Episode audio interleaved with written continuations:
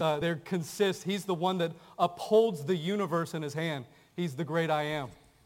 Uh, I hope you'll turn in your Bibles with me, Genesis chapter 6. I almost start preaching another message. Guys, start, we, don't, we want to be careful. All right, Genesis chapter 6. We're finishing up our series uh, that we've entitled God Is. And I hope that this has been a blessing to you because what we've tried to do over the past several weeks is we've tried to be reminded of how great our God is uh, in a day and age where we've made God in our own image, in a day and age where we want God to be what we want him to be, we've attempted to go into the scriptures and to be reminded of who God is as he's revealed himself to be in scriptures. That's important, folks. We live in a day where people like to pick and choose. We try to make God out to be what we want him to be. It's like a buffet line. We like to pick the items that we want. We'll put them on our plate. The ones that we don't like, what? You just pass, yeah, I don't think I'm going to have that. We'll just pass. That's like all like the, you guys know what I'm talking about. All right, so you pass that section. But you know the fact is, is that God's not like that. It's not a, a pick and choose. It's a take him or leave him kind of deal. And I know that we're all aware of that. Genesis chapter 6. I heard a story about a preacher. He was visiting a farmer. And he wanted to, you know, he was sharing the gospel with people in the area he approached the farmer and he, he said, you know, are you, the, are you a Christian family? Farmer didn't understand him. He said, no, the Christian family, they're about two doors down on your right-hand side. And the pastor persisted. He said, no, I don't think you understand what I mean. Are you lost? The farmer said, I've lived here for 30 years. I'm not lost. So the pastor, he's like, man, I'm not making any headway with this guy. I'm going to, let me make it even more clear. Are, are you ready for judgment day? And, and that farmer looked at him and he said, well, what day is it? And the pastor said, well, it could be today or tomorrow. And so the farmer said, well, when you figure out what that is, would you come back and let me know? I think my wife would like to go both days. and you know, when we talk about God's judgment, there's probably no other topic that's misunderstood than when we talk about God is a just God. Um, it's misunderstood. So many people, their perception of who God is, is that he's like that grouchy grandfather that slaps his grandkid in the head when he gets out of line, right? We think that God is, you know, just ready to pound us over the head when we do something wrong. But folks, when it comes to scripture, we couldn't be any more wrong. But the fact is, is that we live in a generation where people clamor about injustice. Have you noticed that? If you look in the newspapers, if you watch the news, there's all kinds of people that are, are upset with the fact that they, there's perceived injustices that go on. But the Bible teaches that God is just. You know, I was reminded uh, in the news, I read an article about uh, this particular injustice that happened back in 2007. It was in Cheshire, uh, Connecticut. Uh, Dr. William Petit, his life was forever changed on one evening, July 23rd, 2007 two men broke into his house. They beat him and tied him up. They killed his wife and two daughters. And his life was forever changed just in one night. The police ended up catching, catching those two men that had killed his family, and they went to the court system, and the court system came out with the ruling that they were going to put those two men to death. Well, the problem was is that what had happened was is the court in defiance of the state legislature had abolished the death penalty only for future cases. But what they decided to do was they ruled that the death penalty was unconstitutional and they commuted the, all the death sentences into a life imprisonment. What ended up happening was there was a major outcry from people in the community that began to rally and said, this is injustice. This man had killed uh, his wife also his two daughters. This isn't right. He should be punished for what had happened. It was a perceived injustice. And what people begin to wonder is, is what is God's justice like? When God sees the things that happen in our world today, the things that are happening in our community, does God see it? Does God, is, is, is there going to be a day where it's going to be made right? All the wrongs, will they be eventually made right? That's the question that are on people's minds. What does God's justice look like? Folks, there's four things that we need to be reminded of, and I want to give them to you right from the beginning so that we can have a good understanding before we get into this passage. Number one, you have to understand about God's justice is God is a perfect judge. When God renders his judgment, it's always a holy judgment. He's never been wrong, not one time. He's a perfect and holy judge. Number two, you have to recognize that in his eyes, everybody has sinned. There's absolutely zero people that are perfect in our world today. All of us have made mistakes. We've sinned. We've gone our own way. We've turned our backs on God. We're all sinful. The third thing is this, is that all sin has to be punished or else God isn't just. If God overlooks sin, if he lets people get away with things, then what? Then God isn't a just God. He's not perfect. The fourth thing is this, is that God has provided a way for him to be both just and also provided a way for us to be made right with God that comes through Jesus Christ. Hey, folks, when we talk about God's judgment, it's a very unpopular topic for us to talk about.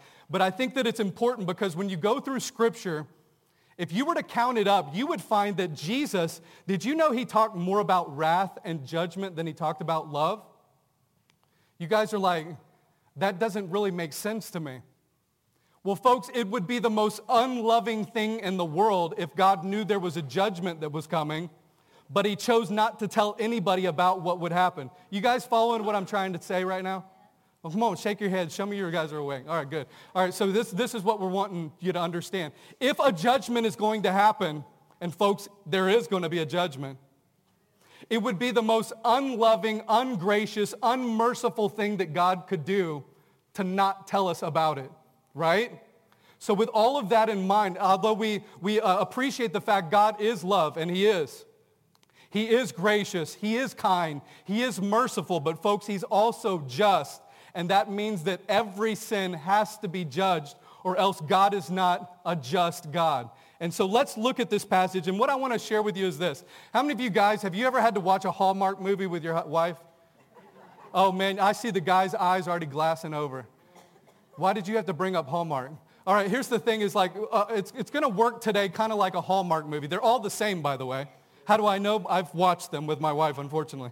And, um, and here's the thing. I love you, babe. All right, and here's the thing is that uh, Hallmark, all right, they always start off the same way. What is it?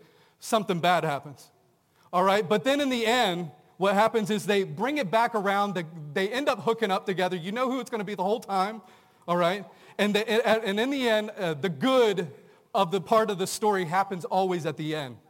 Okay, folks, so that's going to be, I'm basically setting you up it's going to be like a Hallmark movie, okay? So that makes you really want to listen, fellas. Just forget what I just said. All right, so there's three things we're going to look at. The very first thing is this.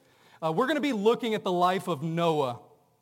There is no other portion of Scripture that we see God's justice more clearly than in the life of Noah. Very first thing we see is this, the sinfulness of man. The sinfulness of man in Genesis chapter 6. Let me set up the context for you. If you were to read the first four verses of Genesis 6, you, know, you find a very weird section of Scripture. You find that there's a time of moral decline that's happening. You see that, uh, that Satan has allowed some of his demons to go in and possess men, and they begin to have children with women, and they're trying to produce an offspring okay, that's going to try to overthrow God's greater plans of providing a Messiah for mankind. So there's great satanic, you know, oppression that's going on during the days of Noah. It was a time of great moral compromise. People were turning their backs against God. People were doing their own thing. They were in outright rebellion against God. They wanted nothing to do with him.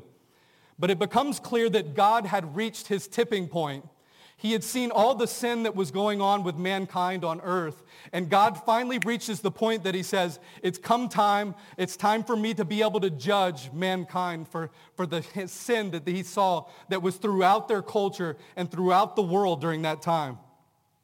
So when we come to this portion of Scripture, I want you to understand is this.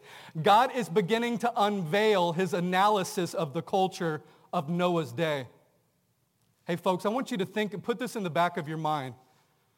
If God was going to unveil his analysis of our culture and our country, what do you think God's analysis of our country would be? I see you guys making faces already. You're like, I don't even want to know.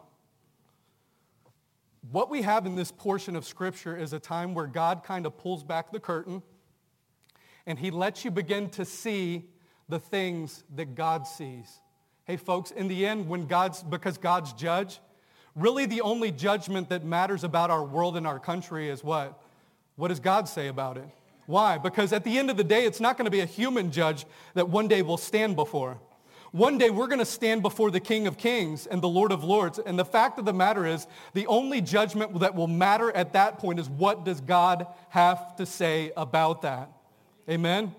So let's look at what God reveals is happening in the days of Noah. The very first thing is this. Let's look at what God saw. Look at what he says in verse 5.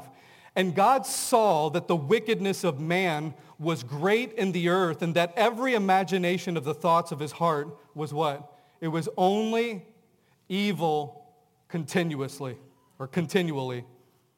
This word saw is a very interesting word because it means that God has a constant awareness of what's going on around. You know, the thing that makes God a, a great judge is that God's omniscient. There's absolutely nothing that is outside of God's vision. There's nothing outside of his scope. There's, there's nothing that God has ever come across where he's like, oh, I didn't know that. When you look at this passage, we find that it isn't that God is moving along and scanning the earth and then just all of a sudden found something that he, he'd never seen before. In this passage, we see that it, it means that he, he actually sees everything. Hebrews chapter 4, verse 13. Will you put that up on the screen? This is what it says. It says, neither is there any creature that is not manifest in his sight but this is what he's saying. But all things are naked and open unto the eyes of him. Folks, you know what that means? It doesn't matter what kind of sin you're talking about. God sees everything. He's fully omniscient. You can hide things from people, but what? With God, Impossible. You can fool your parents. I tried that many times. But the fact is, is that my parents knew far more than I ever thought they did. Listen, with God, God knows everything about everything. And now notice what it says that he saw. When God looked, he saw the wickedness of man was great. So he saw their behavior. He saw the things that they were doing. But folks, that's not everything that God saw. Hey, did you know that the things that we do, that's only a symptom of the bigger problem? You're like, Ryan, what do you mean? Folks, uh, our sin doesn't originate just in the things that we do. Notice what else he saw. It says, and God says that he saw man's core. Every imagination of the thoughts of his heart was only evil continually. Meaning that corruption started where? In the heart. Folks, people act incorrectly. They do wrong things. Why? Because it all originates in their heart. In, in, at the very core of us, we have this desire, we have this natural sin bent to do the wrong things, to act the wrong ways because we think the wrong thoughts. Our hearts are invested in the wrong things. And it comes out and God sees that. As a matter of fact, if you were to look down at verses 11 and 12, Noah, uh, God begins to say that the people of Noah's days, you know what they were like? There was violence and they were corrupt. There was an increase in murders. There was an increase in violent crimes. Hey, folks, what does that sound like to you? Hey, if you watch the news, you know what you find? Every single day there will be some kind of story about a murder. That's why, I mean, it's just like, uh, I try to avoid it as much as possible. It puts me in a negative place. But the fact is, is that what? All of us were corrupt, and God sees it even the things that happen inside your heart. But I want you to notice this is one of the biggest misperceptions about God.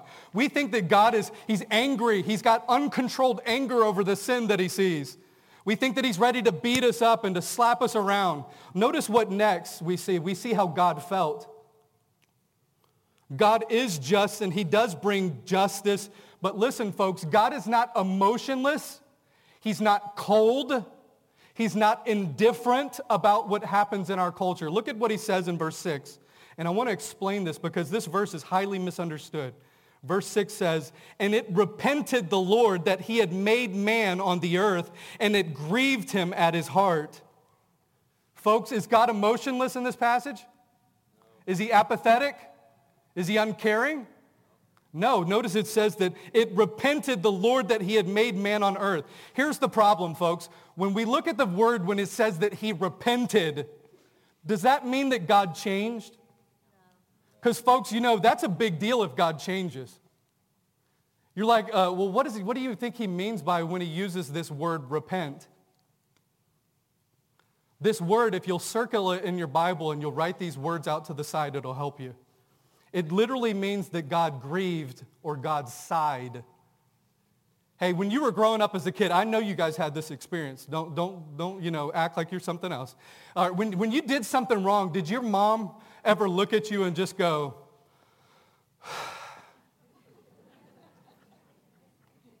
Come on, like, you know what I'm talking about, right?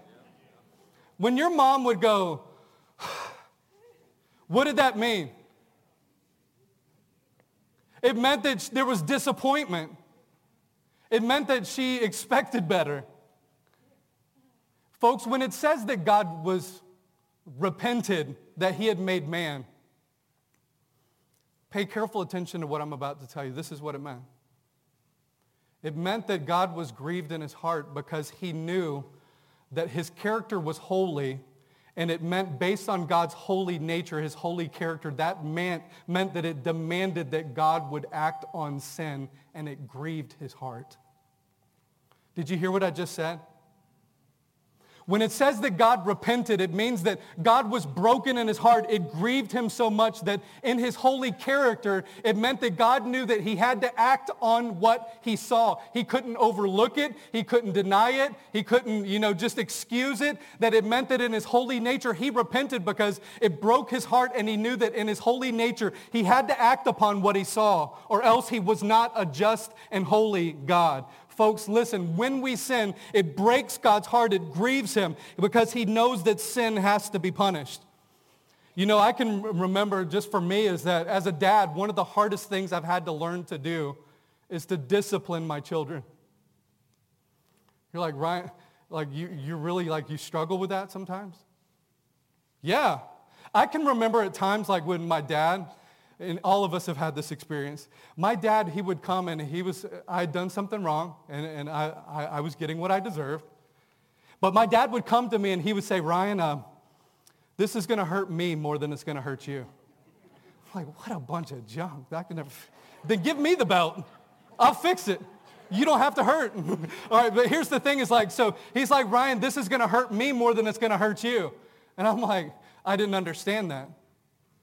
But folks, now I'm a dad and I understand that when I, to not discipline my children means that I'm not doing the thing that's best for them in the long term. Amen. Now, folks, God understands that in his holy nature that he always has to act upon his righteousness, and that requires that when he sees sin, sin has to be judged, or God is not just, he is not righteous, he is not holy and it breaks his heart. Notice the next thing, what God said. Look at verse 7. So this was God's judgment on what was going to happen. And the Lord said, I will destroy man whom I've created from the face of the earth, both man and beast and the creeping thing and the fowls of the air, for it repenteth me. Notice again, it grieved God's heart, uh, grieved me that I have made them. He recognized that he had to act. He had to do something or else he wasn't just. Now, this word destroy is the idea of blotting something out of a book. You ever had to erase something and you have to use that big eraser and you're, you're scribbling it out? Well, that's literally what it means. When it says that God was going to destroy man, it literally means this. God was going to blot their name out of the book. He was going to erase it.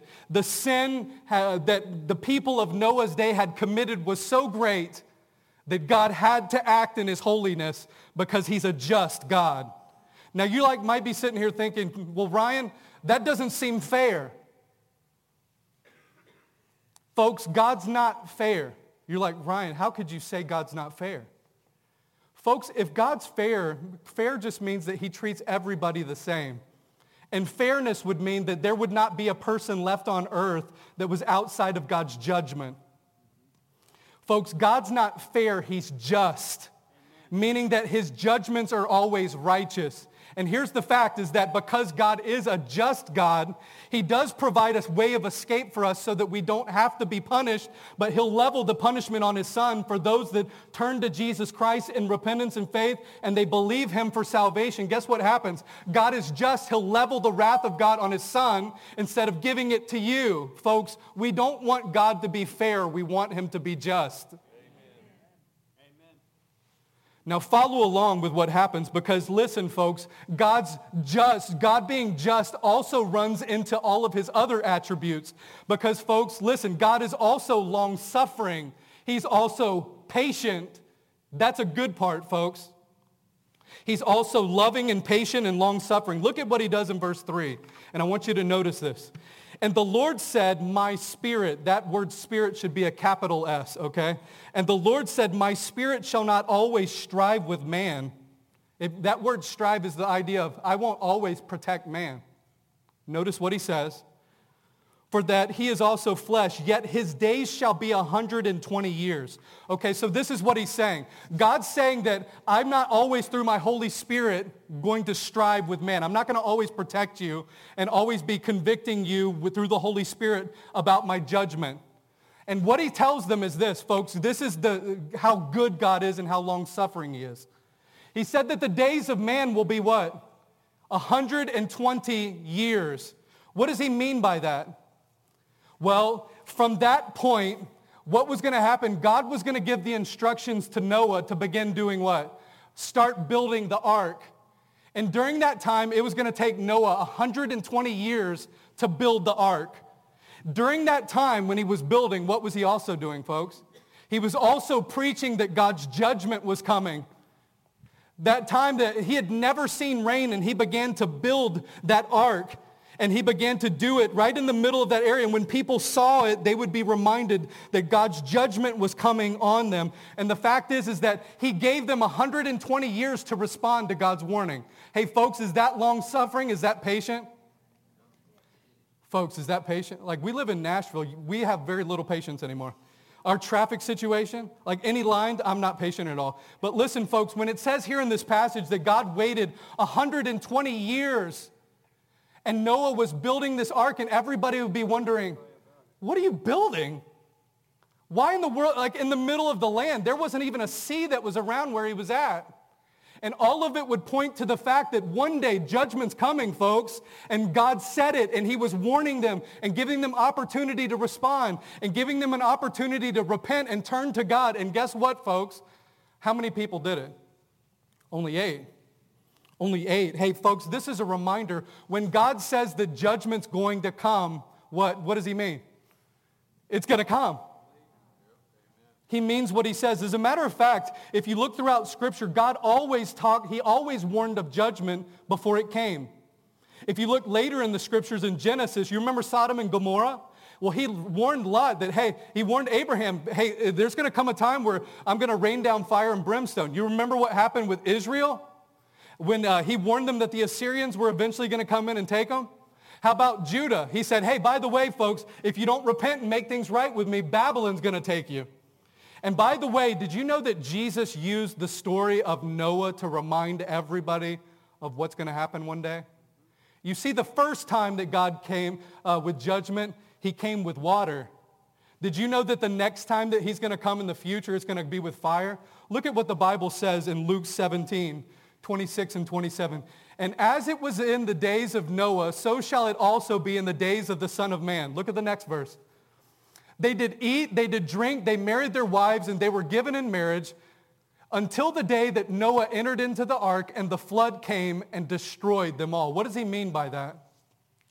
When God's time of his wrath actually comes, folks, it's going to come suddenly when you least expect it. Hey, folks, the goodness of God is that he reminds us that, hey, uh, your sin, it's a problem. God sees your sin. He also tells us that, hey, your sin, it actually breaks his heart. He feels sympathy for it. But also, folks, God says that one day he's going to judge your sin. And folks, that calls us to a response, doesn't it? Right? I heard a story about a man that, uh, or a lady, she worked for the IRS. Poor lady. Uh, she worked in Utah and her job was to follow up on people that were delinquent on their taxes. That would be a horrible job. And so this lady, they actually, she called Alaska to talk to a specific man, couldn't reach him. Uh, they patched her through to a ham operator who then patched her through to the Aleutian Islands where uh, they uh, began to try to track down this man that was delinquent on his taxes.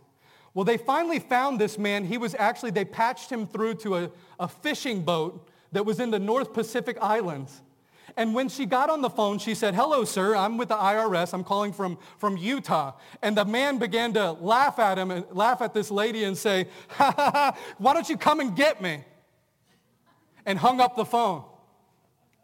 You know, the fact is, is that you can dodge the IRS. But folks, when God talks about his judgment, there's absolutely nobody that will dodge his justice and his judgment. You know why that is? Because he's the judge of the universe. And before his throne, everybody will have to stand and give an account. Amen? Amen? All right, now let's follow the second thing. You're like, Ryan, man, you've really depressed me with all this talk of judgment. And folks, it's just a reality. We need to be reminded of that, right? Okay, now let's look at the second part because it's going to start getting better. Whenever God has times of judgment, you know what he does before that? He allows people time to respond. He says, I'm letting you know in 120 years my judgment's going to come. And you know what God did? He put the message out there for people to respond. Notice what happens. We see the salvation of Noah. It was going to be 120 years. Look at what God did. The very first thing is that verse 8, it says, but Noah. Why do you think it starts off with that? It means it's in stark contrast to what we saw previously. But Noah found what? All right, folks, we're going to make sure you wake up a little bit this morning. All right, so we're going to say that word together, all right? But Noah found grace, grace in the eyes of the Lord. Folks, thank God for grace. Amen. During this time of God's long suffering, God calls people to himself. During the worst of times, God begins to clue people into the message. Hey, folks, that's the age that we're living in. We're in a time of grace where God is still dispensing grace to people that'll listen to his message. Now, follow along with what happens. Because what we have in this passage is we have the intersection of God's grace and God's what? His justice are coming together at this point. Folks, God's not just justice. He's also a gracious God. God also offers opportunity to everybody that will respond. Now notice what happens. But you might be sitting here thinking, well, well, Ryan, Noah was probably a good guy, right? That's why God gave him grace. Wrong. That's not grace. Grace is never God giving something to somebody because they're a good person. It's God giving grace in spite of what the person's like. If you don't believe me, look later in Genesis. You'll find that Noah did some pretty terrible things. Now notice what happens. I, I want to show you a verse in scriptures. Hebrews chapter 11, verse 7. Look at what this says. By faith, Noah being warned of God. Hey folks, that's grace right there. God warned him ahead of time. By faith, Noah, being warned of God of the things not yet seen, moved with fear, prepared an ark to the saving of his house, by to which he condemned the world and became the heir of righteousness, which is by faith. Now notice what happens in this passage. Whenever God has times of justice, there's always a time of God calling people to himself. And what God did with Noah was this. He began to warn Noah, hey, in 120 years, my rain's going to come down. And by the way, Noah had never seen rain before in the middle of a land, he was going to begin to build this box. For 120 years, he would begin to work on it. People would be saying, Noah, you're crazy, man. Like, what is rain? What are you even talking about? They had never seen it before.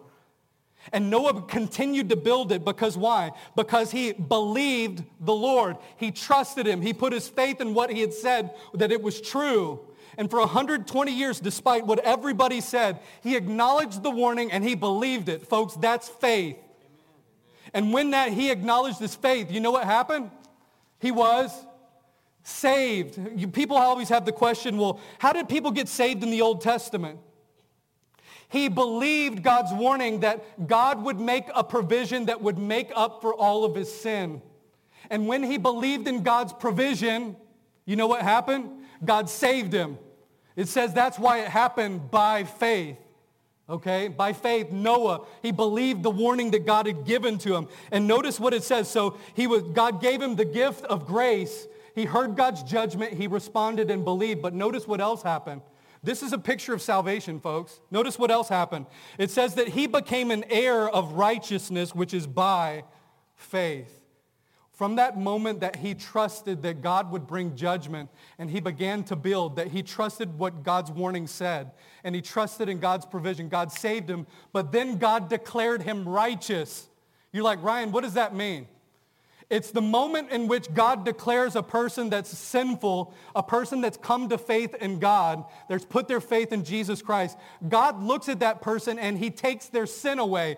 He says, you are now right with me. When God looked at him, he no longer saw his sin anymore. He saw that his sins had been covered by God's grace. He was now in right standing with God. Now notice that this word righteous, it means complete. That means that, hey, when you came to the point of salvation and you got saved and God declared you righteous, this is what it means, folks. When God looks at you, you're no longer lacking anything. You're saved, you're complete. You're right with God. Nothing else needed. Amen. And you're like, Ryan, what do you mean by that? His sins were taken care of. But notice, folks, listen, he got saved. He got justified, declared righteous. But I want you to see what else. Look at verse 9. This is a very important verse, and I want you to stay with me, folks, because I, I, right after I do this verse, I want to bring something that's going to be a challenge to everybody here today. I want to make it very practical. Look at what he says in verse 9. These are the generations of Noah. Noah was a just man and a perfect in his generations. And Noah did what? All right, let's try that again. I'm going to start trying to get you guys to participate with me. All right, let's say it again. And Noah walked with God. Oh, we can do better. Let's do that better. All right, ready? And Noah walked with God. You're like, Ryan, what's the big deal? Notice the progression. God comes to him with a warning. He trusts in him and he believes. God saves him. And when he got saved by his faith, God then declared him righteous. He said, you're now right with me. From that point on, he was righteous in God's sight. From then, he goes to the third step, and from there begins the process of sanctification. You're like, Ryan, what does that mean? Noah walked with God. And as he walked with him, God began to make him more and more like him. And you guys are like, well, Ryan, what's the big deal? Why are you sitting here like stressing all of this over and over again? Stay with me.